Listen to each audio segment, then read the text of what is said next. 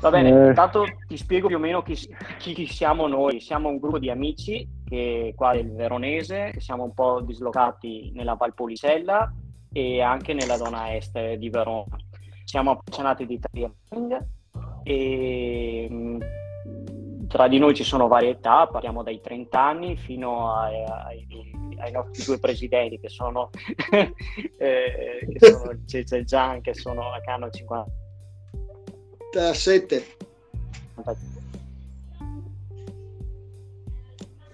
Sì, no. ah. personalmente sono molto emozionato. Dimmi. Vai, vai. Mi sentite? Sì. Dimmi pure Marco. Sì, sì, no, andate avanti che c'era stato un vuoto, non sapevo cosa... No, ok. Allora di, ti stavo dicendo che personalmente sono emozionatissimo perché io ho cominciato a fare trail running solo praticamente grazie a te perché ho letto, ho letto il tuo eh, libro. Ho, mo- ho, molte responsabilità io. Eh. Ah, esatto, hai fatto molti danni, infatti... I, sì, ho fatto molti danni, le mogli sono tutte felicissime. esatto, mogli, esatto. fidanzate, tutte che mi impiccano. esatto, esatto. Allora, pensa a te che io avevo cominciato a leggere il tuo libro, ho cominciato, tu sei stato il mio primo proprio l'idolo, poi c'era quell'altro americano, Carnazian, che era un altro personaggio anche quello, poi quando ho visto tutti e due l'UTMB ho capito che solo uno era un vero idolo ed eri te appunto. Lui era il personaggio. Era Lui era il personaggio. Esatto. esatto, esatto. Eh, cosa vuoi? No? Gli Stati Uniti Ascoltami. sono un popolo a parte.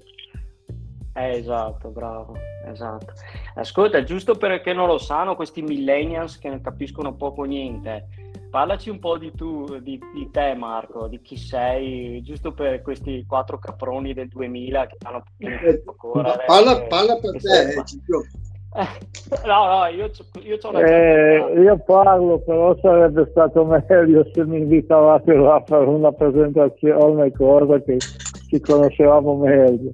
Comunque, niente, io... Sarà, Marco, ci nato... sarà occasione comunque, ci sarà occasione. Che io sono nato, sono nato nel primo dopoguerra in una valle montana, come penso si fosse anche da noi, nella miseria che lasciano le guerre, nella, nella povertà che c'era a quei tempi. Quindi quando mi chiedono, hai fatto sport, hai cominciato da ragazzino, sì, andare dietro le mucche al pascolo, no a correre. Quindi poi eh, stato, avevamo un po' di campagna come un po' tutte le famiglie rurali qui nella zona, e, i castagnetti, un po' di le mucchine, un po, di, un po' di prato per fare fieno alle mucche, poi si faceva qualche giornata in giro nella legna d'inverno, nei tempi morti di cose. Poi ho fatto un po' il camionista dai 20 ai 28 anni, poi sono passato a fare movimento terra con, la, con due aziende, praticamente con la Bucci Unice, la prima con un'altra, poi con la Bucci Unice. Quindi ho fatto una vita da, da, da operaio, da dipendente, ho cominciato a 26, 26 anni a corricchiare, no, non a corricchiare, a farmi deridere in giro perché a quei tempi o, o ero uno che vinceva o se no era solo un par di tempo quindi ti dicevano non hai niente da fare sei troppo riposato dai che lo prendi e così poi è cambiato tutto. Poi, poi ho fatto per parecchi anni corse in montagna e sci di fondo ho fatto anche dei sci alpinistiche in primavera allora si facevano solo in primavera con gli sci stretti su linea di arasta prendendo certe botte ogni tanto e poi la gente mi conosce solo dal, dai 48 anni, dalla Marathon di Sam. Marco Olmo correva già mm. prima, era un, un outsider che arrivava sempre nei 4, 5, 6, qualche volta vinceva, non tanto. Aveva un po' il problema della discesa su gare veloci, su gare che c'era allora, le corse in montagna ce n'era poche oltre le due ore, buona parte erano corse sui 40-50 minuti tiratissime. Ah. erano altri, altri temi. Poi io ho cambiato sport senza correre perché il trail era corsa in montagna, eh, non è cambiato niente, solo un po' più lungo. Più... Certo. Eh, diciamo Quindi che facevi, adesso facevi skyrunning? No, corse in montagna, skyrunning sono quelle in alta quota. Io quelle non l'ho mai fatte perché ho corso si arrivò sui 2000, 2005, qualche collo 2005 non, non, erano gare di quel tipo. Di quelli sono nate in seguito ma erano più una, un'esclusiva della Valle d'Aosta di là. Qui nel, nel torinese io corso per parecchi anni con Comunità Montana Alta Valsusa poi con la Val, la Val Sangone è triste da dire ma a quei tempi corso in montagna in provincia di Cuneo che siamo circondati dalle montagne non ce n'era io correvo in provincia di Torino andavo, ero tesserato solo una qui c'erano tutte gare in piano, al massimo in salita, al massimo qualche pezzetto di sperrato, le altre erano le corse dei matti, quindi. Adesso invece eh, fanno delle corse dappertutto, tutti i paesi è uscito a entrare, quindi. È la moda. Niente, poi sì, diciamo... 48 anni sono arrivato a, alla, alla fatidica telefonata arrivata più tardi di adesso che ero già a dormire che c'era la possibilità di andare alla Marathon del Sab tutto pagato. L'invito faceva una squadra per, per pubblicità la Marathon del Sab era sempre a tappe Marco? Era sempre a sì, tappe sì, la Marathon del Sab è rimasta la Marathon del Sab in una eh, squadra che vince non si cambia loro non hanno cambiato niente, hanno perfezionato ma è rimasta sui, dai 2,40 ai 2,50 con 6 tappe, è cambiato solo negli ultimi penso 10 anni più o meno che la gara finisse il venerdì con la maratona e il sabato è solo più una passeggiata fuori gara che devi farla se no sei squalificato però il tempo, le premiazioni ormai si fanno al bivacco il venerdì sera, dopo la maratona. E sono cambiato quello, per il resto la formula è quella, è stata copiata da un sacco di gente che l'hanno copiata, e, però sono sempre solo fotocopie, non sono originali. È così. E quindi di lì, di lì sono passato in televisione dove ho fatto un terzo posto e c'era Sandro Fioravanti che tutti i giorni faceva una diretta su Rai 3, poi in servizio finale da 8-10 giorni dopo su Rai 2, quindi e di lì poi ho continuato con la Marathon de Sab, poi sono uscite altre in Libia, è uscita la Desert Cup, è arrivato il Cromagnon, alla fine è arrivato l'UTMB e poi alla fine io ho smesso di fare gare lunghe anche la Marathon di Sabbio ho fatto fino al 2017 la Marathon di Sabbio ma eh, tipo, scusa, il passaggio da, da, fare il Marathon du Sable, che non so quanto dislivello ci sia, a passare a un UTMB che comunque come dislivello è impegnativo. Cioè, quello, mm, penso che sia stato proprio così immediato il passaggio. Cioè, poi... No, il passaggio non è immediato, il passaggio è il passaggio da quello che facevo io a trovarti nel deserto, a trovarti nella sabbia con altre, altre temperature, altri percorsi. Poi comunque la maratona non è tutta piatta. Ci, ah. uh-huh. ci sono più, anche salite anche lì, lì minima salita a 38-40 gradi con uno zaino sulla schiena da minimo dai gli ultimi giorni sono più 3 kg, ma proprio l'ultimo giorno è anche meno di 3 kg. Però all'inizio ne hai 7, 7 e mezzo, quindi non so se hai mai corso con 7 kg e mezzo, ma ti cambia la corsa. Minima salita devi camminare, perché non, almeno io non ce la faccio. Poi i mostri magari ce la fanno, io non sono di quelli. E quindi niente, tutto lì. Poi sei passato all'UTMB e l'hai vinta per ben due volte. Eh, sì. Eh, in fondo, in fondo, in fondo io sono, sono, l'unico al mondo ad avere tre podi all'UTMB e tre podi alla Marathon del Sabbio. Ah, Tanto di cappello, veramente. Pazzesco. pazzesco. Eh. E, e, no, e non facevi come professionista, cioè, di, Eh, c'è da come- bene che, che tu lavoravi e correvi. Tanti- Ma io le, le gare migliori corrono, le ho ma vinte fanno come pensionato. eh. Ero eh, pensionato, che avevi quindi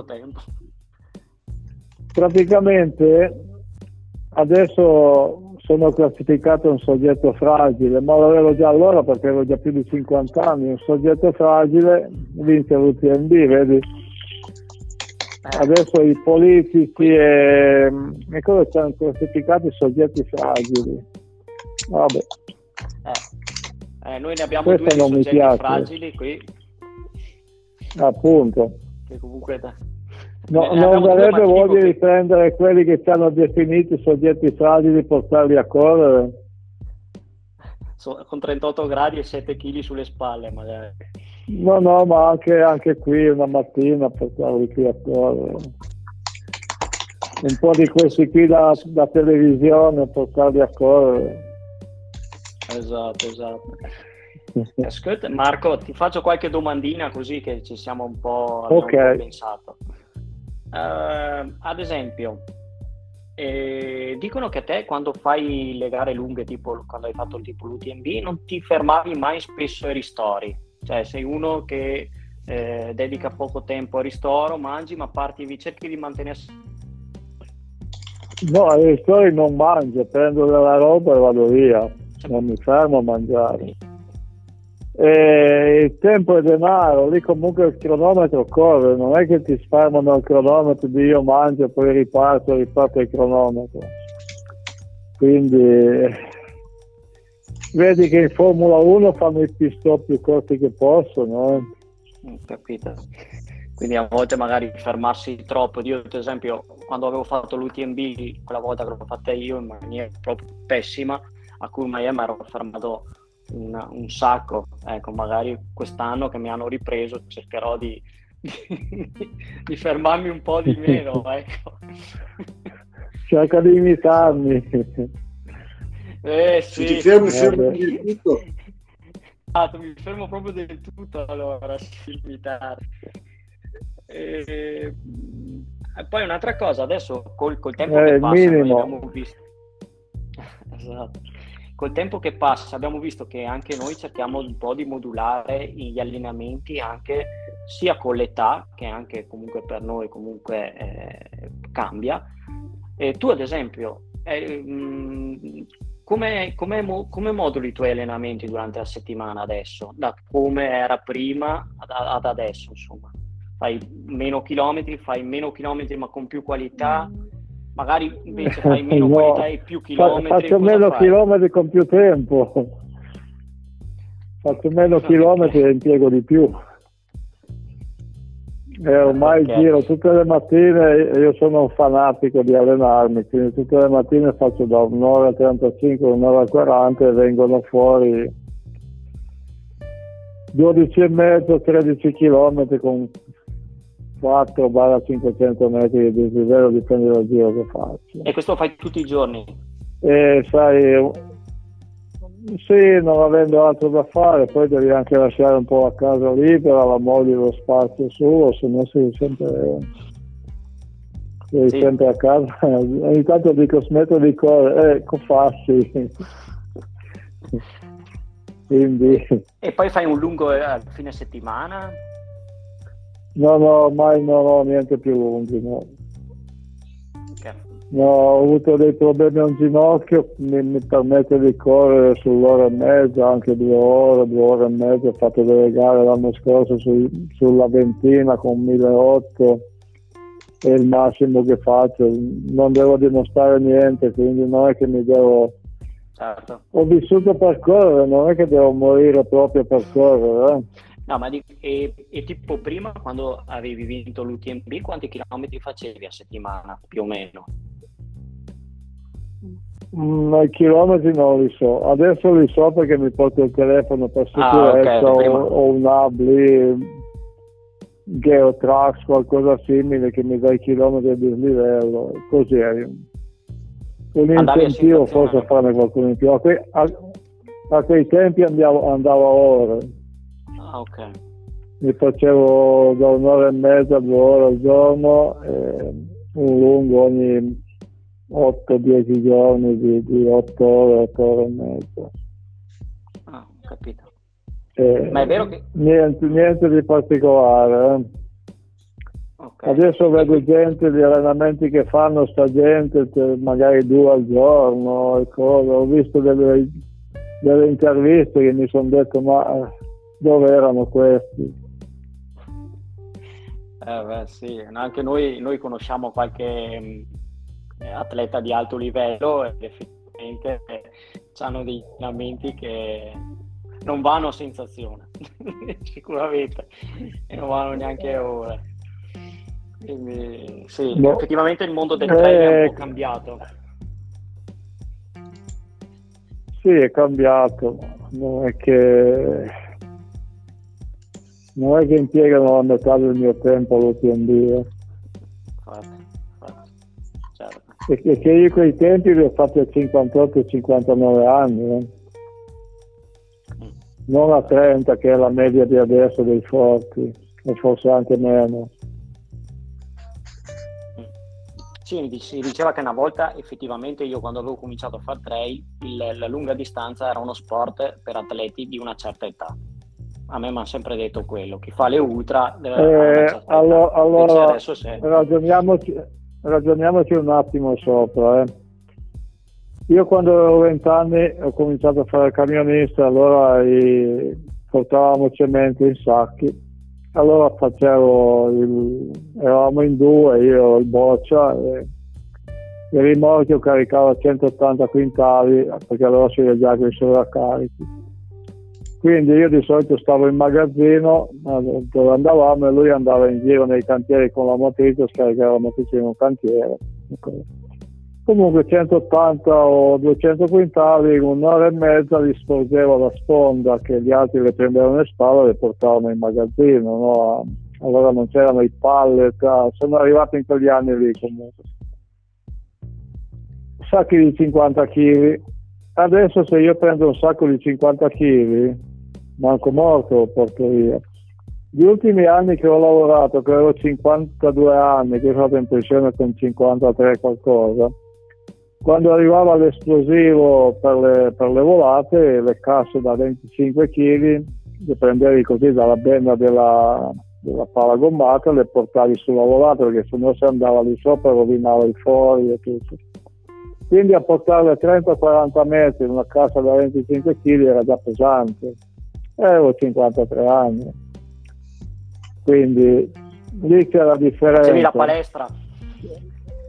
eh, eh, la, se ti, gli atleti forti, cioè se l'esperienza contasse ci sarebbero atleti olimpionici, olimpionici a 80 anni, non è così. Quindi il giovane è molto più forte, il militare lo si fa a 20 anni, non a 50. A, a 30 sei già in declino, quindi l'allenatore ti passa l'esperienza se io prendo un giovane di 15 anni, lo preparo per 4 o 5 anni, a 19-20 anni è molto più forte di quello che lo sarà a 59. Questo è solo questione di essere. Io ho dovuto farmelo l'esperienza perché ero, io sono quello che ha aperto un po' le strade per spiegare qui vincendo il Cromagnon nel 2001 vincendo la Desert Cup di 168 in, in uh, Giordania nel 2000 era un po' una novità perché queste gare lunghe così nel deserto in montagna non c'erano. E quindi chi ha vinto prima di me l'UTMB ha fatto dei tempi peggiori chi ha vinto dopo ha fatto dei tempi migliori perché sono arrivati i giovani, è arrivato Killian, sono arrivati gli altri personaggi anche più forti di Killian perché poi Killian è anche arrivato secondo. Quando arrivi secondo vuol dire che non ce n'avevi di più perché sei il primo sconfitto. Quindi vedi che è migliorato tutto e sta migliorando. Quindi l'esperienza cominciare a allenarsi giovani preparandoti su quello se sei un cavallo da corsa diventerai veramente forte io invece ero un mulo io ho vinto per la resistenza perché se l'UTMB finiva a Courmayeur col cavolo che vincevo potevo arrivare quarto o quinto era di lì in poi che sfiancavo gli avversari. Come mi hanno definito i francesi, io non ho un passo da conquistatore, non avevo un passo da conquistatore, avevo un passo da sfiancatore di avversari.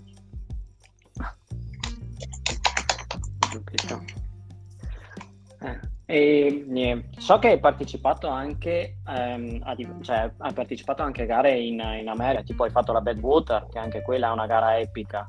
Eh, che, cioè, lì lasciamo perdere, lì fa un caldo pazzesco, poi asfalto, io con l'asfalto non, non ho buoni rapporti.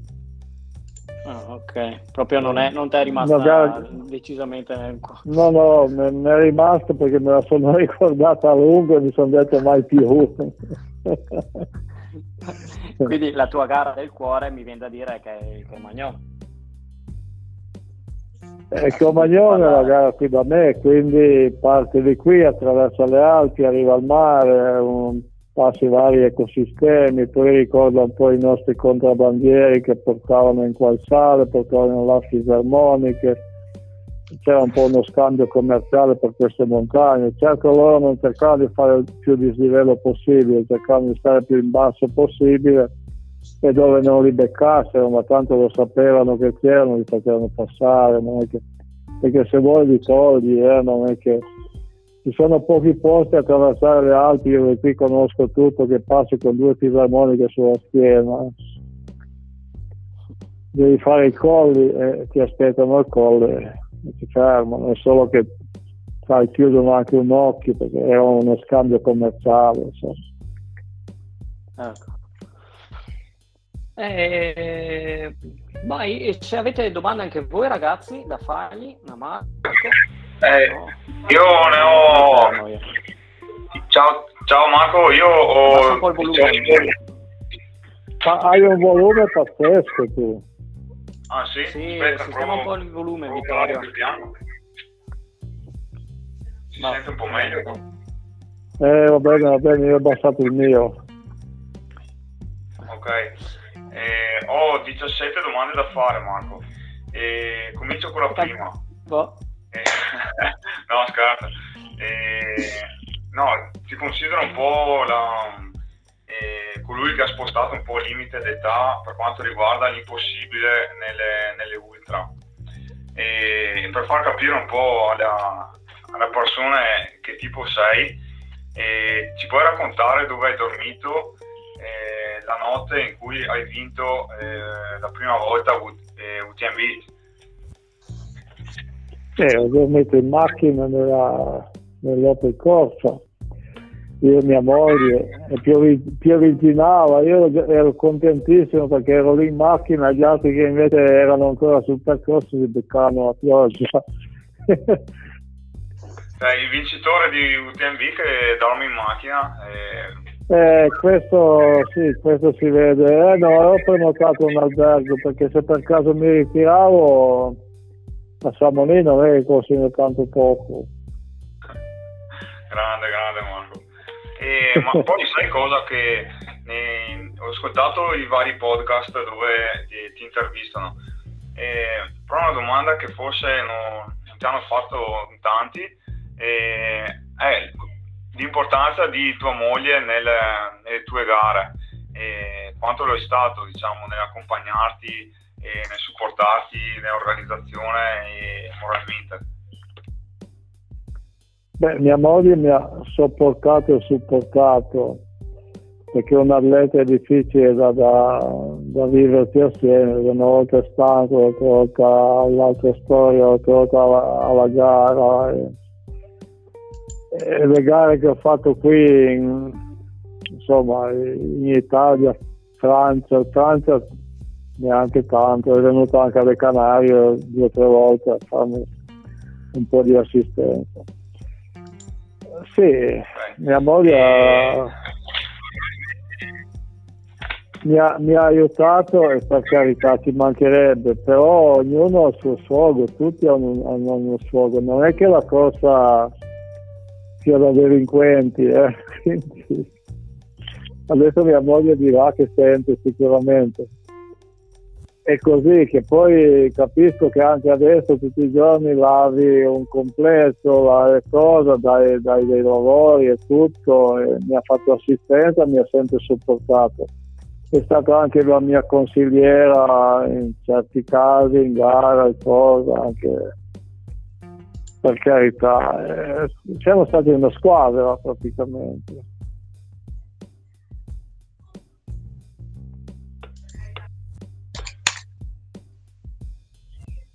Sì, ho finito. Eh. Vai Vittorio, se hai altre domande? Se hai altre domande, Vittorio? Eh, sì, poi eh, sempre ascoltando e, e leggendo i tuoi, ho letto anche l'ultimo tuo libro, e interessante come parli della montagna, cioè che eh, quando dici che eh, la montagna comunque i sentieri sono stati costruiti eh, non per correrci in sé, ma per, eh, per un ricordo simbolico comunque della, della storia. E è bello quando ricordi il fatto che noi diciamo umani non sappiamo che eh, nella Marathon des Sables ad esempio eh, ti segnano ogni bottiglietta che ti danno per eh, un rispetto ambientale insomma e puoi raccontarci questo, questo fatto qua della, del rispetto ambientale nel, nel deserto come sono organizzati allora, la Marathon de Save, quando smontano il campo, già ti fanno mettere le bottiglie schiacciate in modo che tengano poco spazio nei sacchetti di plastica e quelle che poi loro portano via. Quando smontano, se c'è qualche dopo che hanno portato via le tende tutto passano quelli co- che girano se c'è un pezzetto lasciano tutto pulito come era te, certo, ci sono le tracce che hanno, sono passati con le macchine, però poi il vento spiana tutto, basta una piccola tempesta. E difatti una volta eh, ho fatto una gara in Mauritania e prima del bivacco siamo scesi per la cresta di una duna, proprio per il filo e l'abbiamo disfatta tutta perché non erano tante, erano una quarantina o cosa la notte ha fatto vento, l'indomani mattina c'era di nuovo il bel filo come una lama di, di, di un coltello tutta la duna. Ti vedi, non abbiamo lasciato traccia, noi non siamo proprio niente. Eh. È così. E sui sentieri, sui sentieri quando mi allenavo per gli ultimi 15 anni che d'inverno andavo in Valeroia qui dietro verso la, Francia, Liguria, perché sono le confine con la Francia. E i lunghi me li facevo in Vairoia, prendevo il treno, andavo, scendevo dove non c'era più neve, da tenda o più giù, dipende, poi facevo delle montagne. E vedevo tutti questi terrazzamenti, questi sentieri che erano stati fatti non per correre. Noi, noi a un certo punto dovremmo anche vergognarci perché chi ha costruito, chi ha, fa- chi ha faticato su questi sentieri, se ci vedesse lì a correre per divertimento, fare una fatica inutile, per quello che facciamo è una fatica inutile, direbbero ma che cavolo state facendo? E questi hanno tribulato portando dei fagotti, spostando della roba, con delle scarpe che magari non, mi facevano male ai piedi perché a quei tempi neanche scarpe c'era. Io da giovane sono andato a scuola fino alla terza con degli zoccoli io quando era brutto. E diversamente che i sandali. Quindi mi ricordo questo, questa cosa quando nessuno andava a camminare per, per divertimento andare a camminare se devi andare a fare delle commissioni devi fare se no devi andare in campagna no non è che partire di oggi vado fin là mi vado a fare due passi di un'ora no scherziamo. E poi è cambiato tutto è diventata la moda è diventato i lavori non pesanti quindi uno deve sfogarsi e quindi uno che lavora tutto il giorno in ufficio esce o va in palestra o a camminare o a correre perché il nostro corpo ha bisogno di queste fatiche per fare endorfine, adrenalina e cose, quindi una volta li facevi già sul lavoro questo.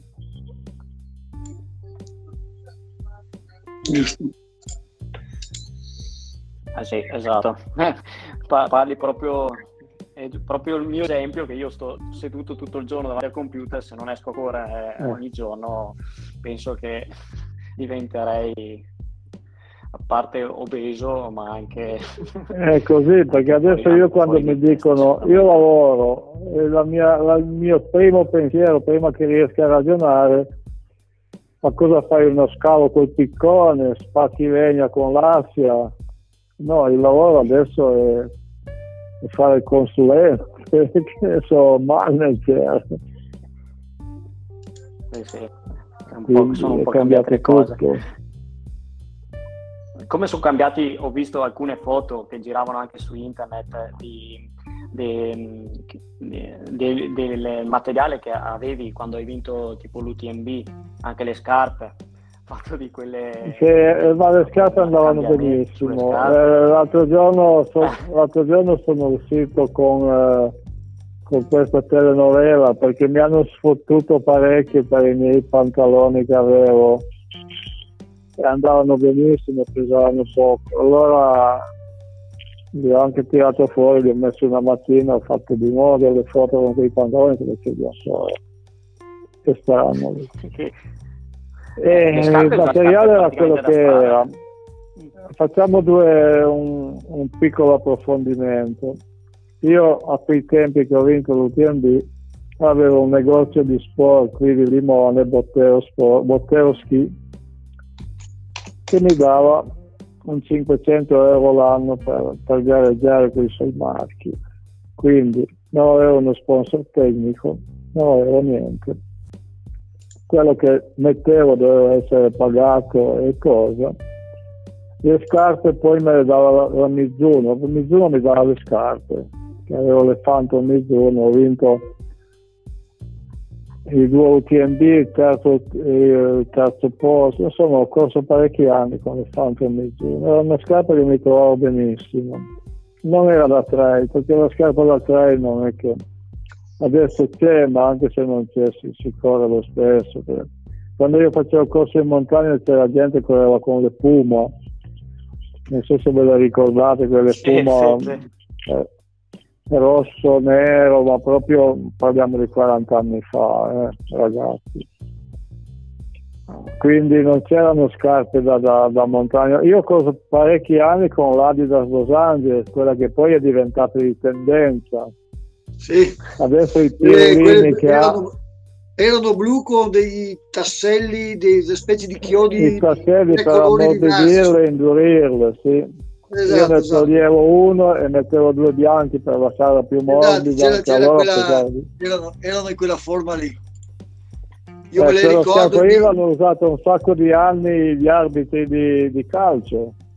Sì, Marco, questi quattro elementi che hai davanti, non se ne ricordano queste cose? Perché sì, nati... quanti anni avete? Allora, io, io ne ho uno allora, uno, eh. Marco, io sono più vecchio, ne ho 57. Quindi eh, quelle, quelle, cose lì me le ricordo perfettamente. Gli altri avrà, sono miei figli praticamente. No, vabbè, esagerato. Sono eh, giovani, siamo due generazioni avanti, indietro siete. Vabbè. Eh, eh, comunque Marco, qui, quindi... lì che parla in discesa ci dà ciccia a tutti comunque, eh, per dirti quanto vale l'esperienza. Eh, ma noi vecchietti abbiamo il dente avvelenato, eh. Sì, sì, siete che poi battere un giovane è una soddisfazione, eh. Vero, Cece? Esatto, ma ti piace battere i giovani. Esatto. Eh, insomma, di che poco ma poi Marco ci insegnerà che le gare di trail comunque dai si vincono tutte in discesa o no? O sbaglio? Eh, purtroppo per me no. Eh. Però no, io ho una buona salita e una pessima discesa. Eh. È così. E sul lungo alla fine andavo più forte io in discesa che gli altri, però eh, quello che avevo guadagnato l'ho guadagnato in salita. Certo. capito. Eh, è così. Non so. Luigi, Mattia, avete domande anche voi da fare? Sì, sì, sì. Ciao Marco, eh, ho visto, cioè, leggendo di qua e di là, eh, ho sentito che sei vegetariano. Io di solito mangio di tutto e di più. Eh, la scelta di diventare vegetariano, cioè, il perché, come ti trovi soprattutto in gara? Mm. Eh, lì è un discorso lungo, io sono diventato vegetariano, intanto una volta lo eravamo quasi perché quando ero ragazzino la carne era, un lusso, quindi. E poi sono arrivato a mangiarne anche abbastanza perché quando ho iniziato a fare si di fondo avevamo un medico che era presidente del ciclo ed eravamo abbastanza fissato sulle proteine.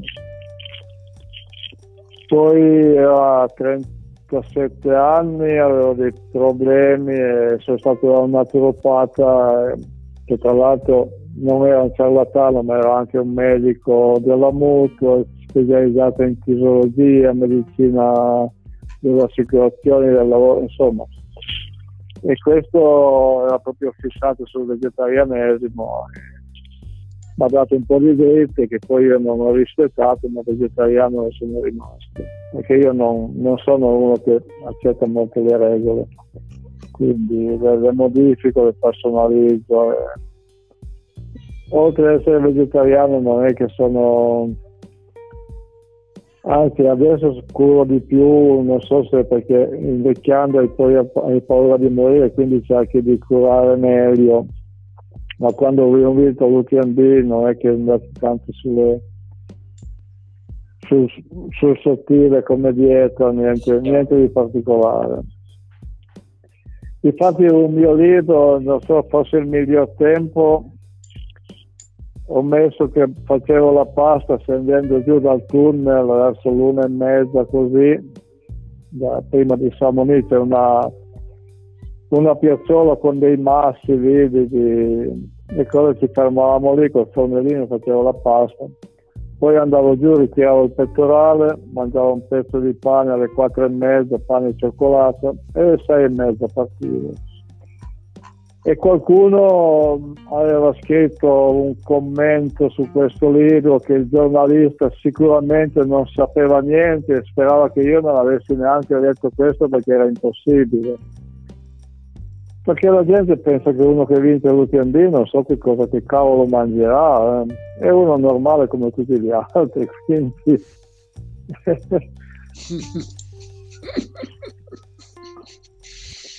è vero. È così. È così. Ma sei anche, sei anche astemio però, mi sa. Eh, questa non è una scelta, forse un, boh, un rigetto agli alcolici, non so, perché non, no, mi piacciono quelli dolci, magari un mezzo bicchiere, cioè un goccio di moscato, però poi mi va tutto nelle braccia, mi fa degli effetti strani subito, quindi no, lo limito anche te. Eh beh, Vino e birra non mi piacciono. Eh ma purtroppo Niente. noi siamo da Valpolicella, quindi qua di astemi non ce ne sono. Cioè... Ah, ma io sono nato a Alba l'8 ottobre, quindi tempo di vendemmia. Poi, poi ah, lasciamo perdere Valpolicella, ma i vini migliori sono il nostro Barolo, il Barbaresco e questi qui. Eh. Attenzione che tocchi un tasto dolente qua. Eh, eh lo so che tocco un tasto dolente. Se lo so. Di allora è meglio che parliamo di corso, dai.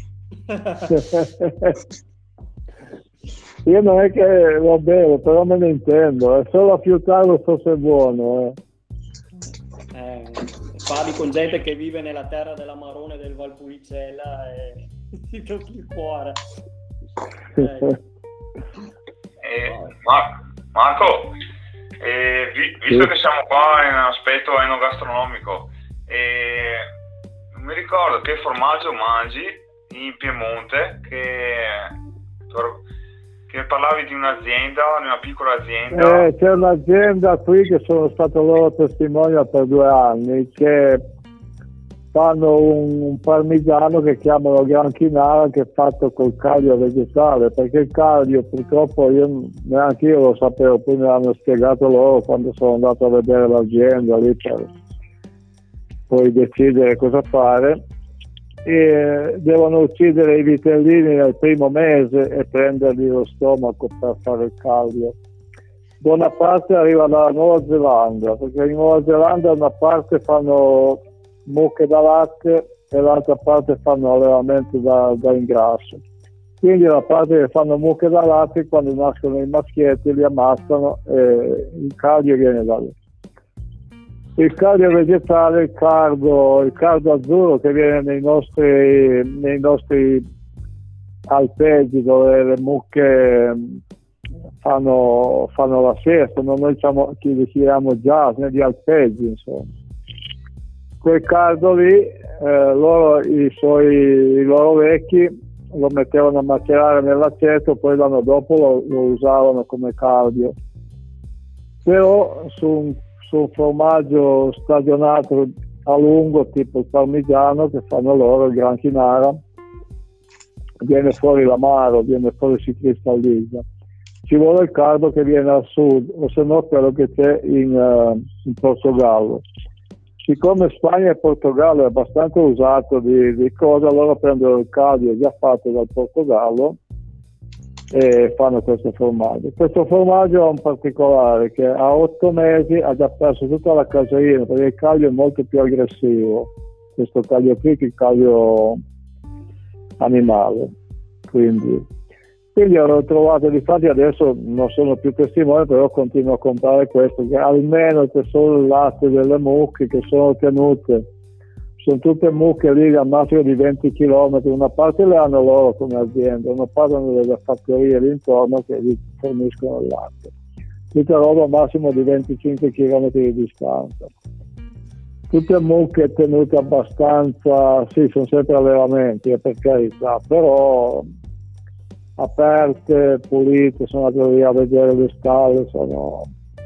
e così, comunque gli allevamenti sono sempre allevamenti. Eh.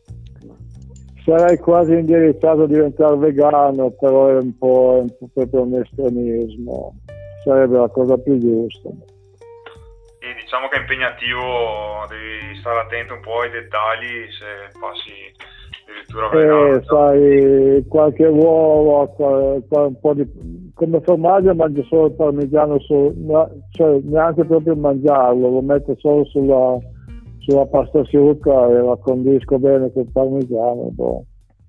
No, cerco di mangiare il meno possibile di formaggio comunque sono... E il latte in tre mesi ti porta un vitello da, da, da 50 kg a 2 quintali e mezzo, 3 quintali, quindi ti dà, ha un'energia, una cosa che per l'adulto non va bene. E il formaggio va già meglio che il latte, però comunque è una cosa che ha abbastanza grassi, saturi e cose. Quindi se possibile è meglio andare sull'olio, su queste cose lì, un buon extravergine d'oliva, è sempre ancora la cosa migliore per questo.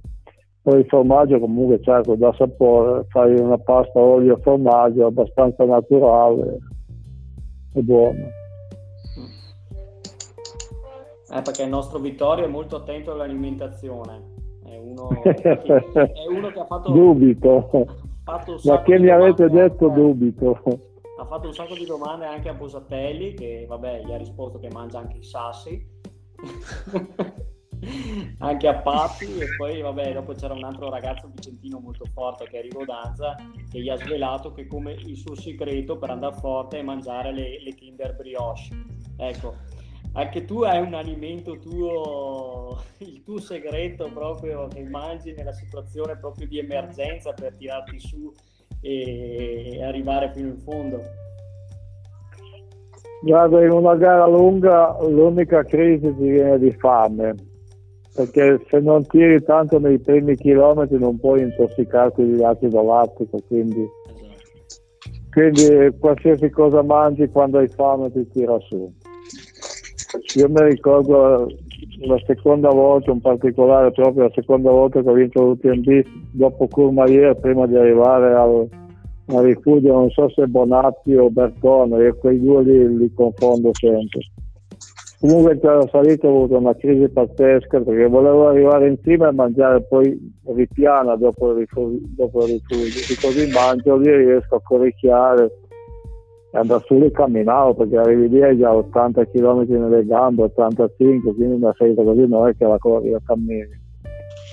Ho preso una, un'inciuccata pazzesca, ho tirato fuori un pezzo di parmigiano, allora era ancora parmigiano proprio e mi sono rosicchiato questo, mi sono seduto un attimo, mi sono detto qui la mia gara è fottuta.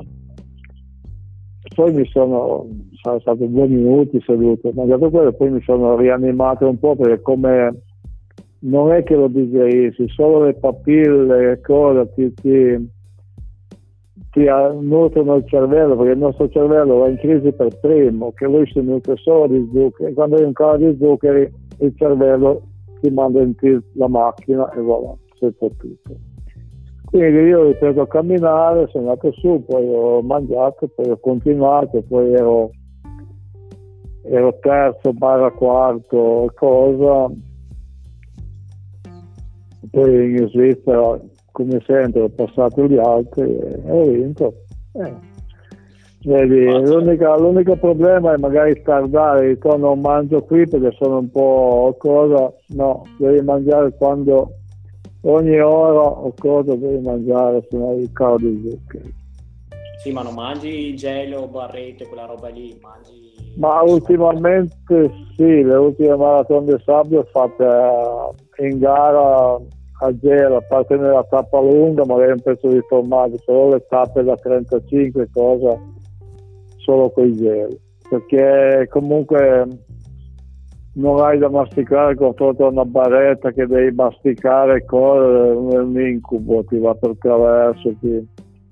poi l'altra cosa è che tu mangi roba secca roba frutta secca cosa barretta a base di frutta hanno bisogno di molta acqua per essere assimilate già sei nel deserto che bevi già come una spugna, sudi che non va bene, ti asciuga dalla respirazione, quindi ti butti ancora giù roba secca da idratare, non sei a posto, quindi è meglio un gel, qualcosa simile, ti, ti, ti fa andare bene, ogni 45 minuti butti giù un gel, continui così.